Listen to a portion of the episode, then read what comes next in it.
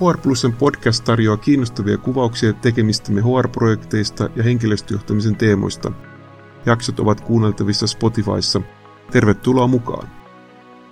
HR Plus, kumppanisi ihmislähtöisissä muutoksissa.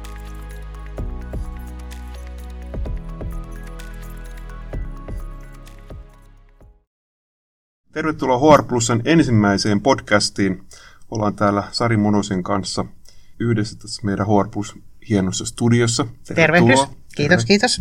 Ja olen siis Markus Taina, HR Plusan toimitusjohtaja, ja tänään meillä aiheena on Working Genius.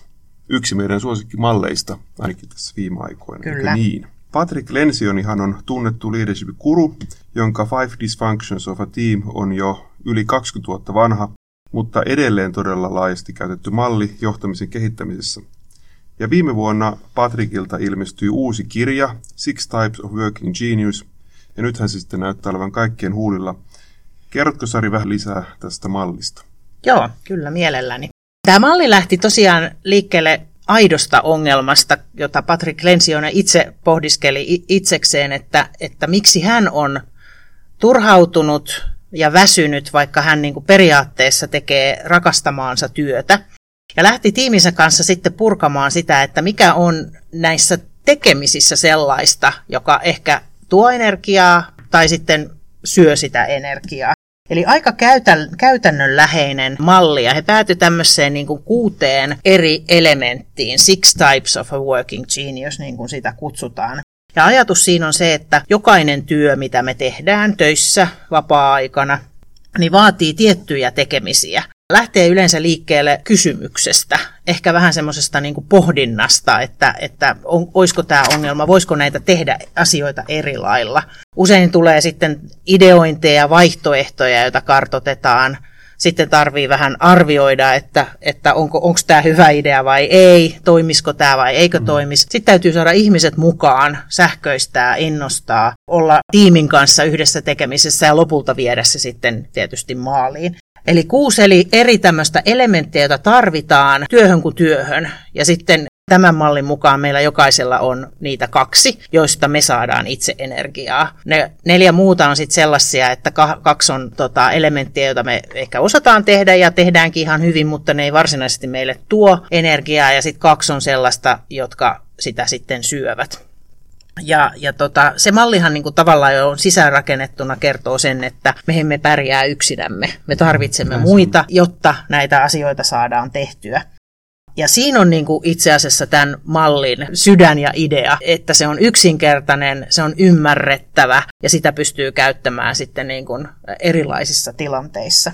No miksi Sari tämä sua innostaa tämä malli? Tämä innostaa just sen takia, että, että se on, se on niin kuin yksinkertainen, se on helppo ymmärtää ja tota, helppo keskustella. Tähän ei ole mikään tieteellinen tutkittu malli sillä lailla, että, että tota, siellä olisi laajaa, laajaa niin kuin tutkimusta taustalla, mutta sen hyvä puoli on se, että se yleensä jokainen tunnistaa itsensä ja kollegansa tai kaverinsa. Mm. Eli se on aika näkyvää, se on hyvin käyttäytymiseen, tapaan tehdä asioita linkissä.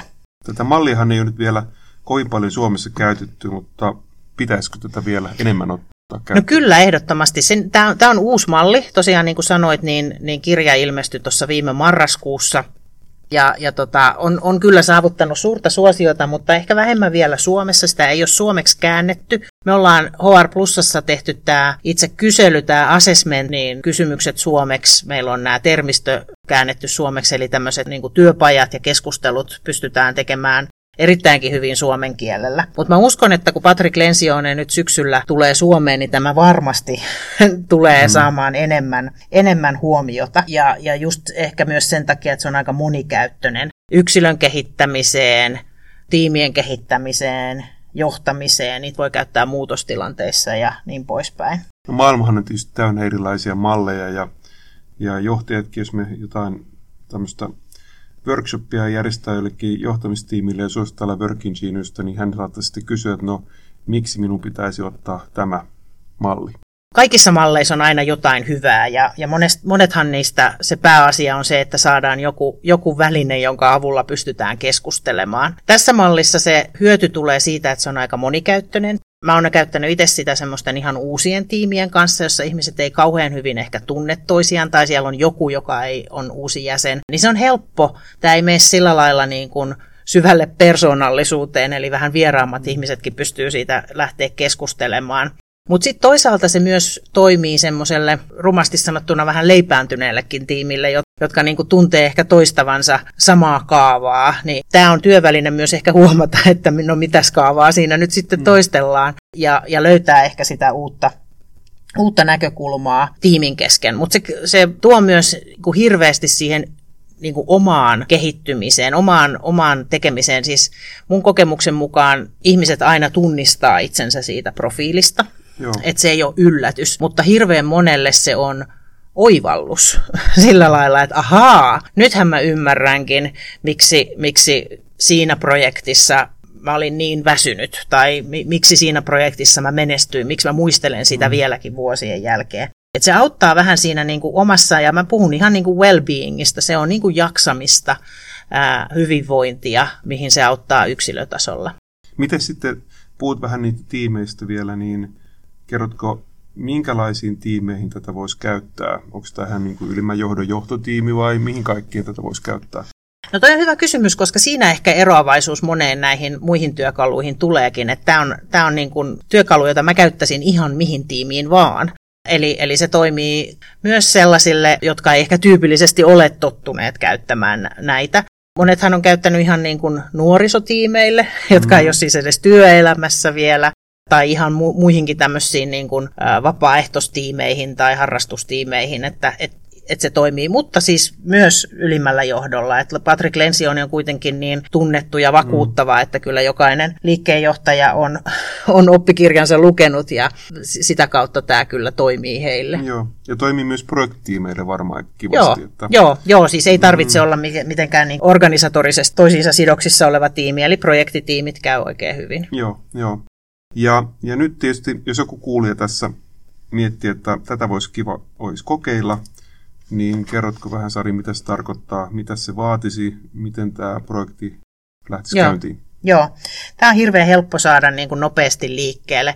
Yleensä jos tiimiä lähdetään niin kuin tiimin kanssa tätä tekemään, niin on, on tietysti hyvä miettiä vähän etukäteen, että mi, mihin, mitä tässä haetaan, onko, niin kuin, onko siellä jotain ongelmia, halutaanko jotenkin löytää uutta virtaa vai mikä se on se syy. Mutta sitten kun lähdetään liikkeelle, niin tämä on tosi, tosi helppo. Siellä on, on se assessment, jonka täyttämiseen ei mene ehkä niin kuin varttia pidempää aikaa. Siitä automaattisesti jokainen saa jo sen oman raporttinsa jos, joka vähän kuvaa itse mallia ja, ja sitä tulosta, jonka, joka on aika helppo itse perehtyä, että se ei vaadi sellaista äh, niin kuin esilukijaa tai selittäjää. Sitten siinä niin kuin tiimikeskustelussa usein käydään läpi se malli, joka on aika lyhyesti tehty siihen, semmoinen puolisen tuntia menee ehkä korkeintaan. Sitten katsotaan niitä jokaisen omia profiileja, niitä huomioita, mitä kaikki varmaan toisistaan on tehnyt, ja sitten sitä tiimiä, ja, ja se, se tiimikeskustelu usein lähtee sitten niin kuin itsekin ohjautumaan sen tiimin tarpeen mukaan. Siellä saatetaan puhua palaverikäytännöistä, jossa tämä on itse asiassa erittäinkin loistava apuväline ja työkalu vähän jäsentelemään niitä. Siellä saatetaan puhua ihan heidän omasta johtajuudestaan, heidän tiimeistään ja sitten... Varmaan tiimibalanssi myöskin. Joo, tasapainoinen. Joo, kyllä, mm. kyllä, mm. just näin. Ja, ja Mi- miten kauan tähän kannattaisi varata aikaa? Onko tämä niin kuin koko päivä vai paljon tähän menisi aikaa? No yleensä me ollaan niitä pidetty semmoinen niin 3-4 tuntia. Pystyy Joo. puristamaan lyhyempään, se on ehkä vähän tiukka. Ja toki tämähän muodostaa tiimille semmoisen yhteisen kielen ja sitten se keskustelu saattaa lähteä rönsyilemään, että kai siitä koko päivänkin saisi, mutta tota, ehkä se semmoinen niin kuin puoli päivää on ideaali. Joo, Eli näin tällä pääsisi liikkeelle, jos kuulija täällä tiiminä, tiimisi kanssa miettii, että mitä voitaisiin kokeilla. Niin tässä on uusi, uusi idea kokeiltavaksi. Hei, kiitos Sari tästä esittelystä. Aihe on niin laaja, että me tästä pystytään kyllä ammentamaan lisää, mutta tämä oli aihe meidän ensimmäiseen podcastiin ja Sarin kanssa toivotetaan kaikille myös hyvää kesäjatkoa. Hei hei! Hei hei! Kiitos kun kuuntelit HR Plusan podcastia. Jos haluat tietää lisää palveluistamme, tutustu meihin osoitteessa hrplus.fi ja jätä yhteydenottopyyntö. HR Plus, kumppanisi ihmislähtöisissä muutoksissa.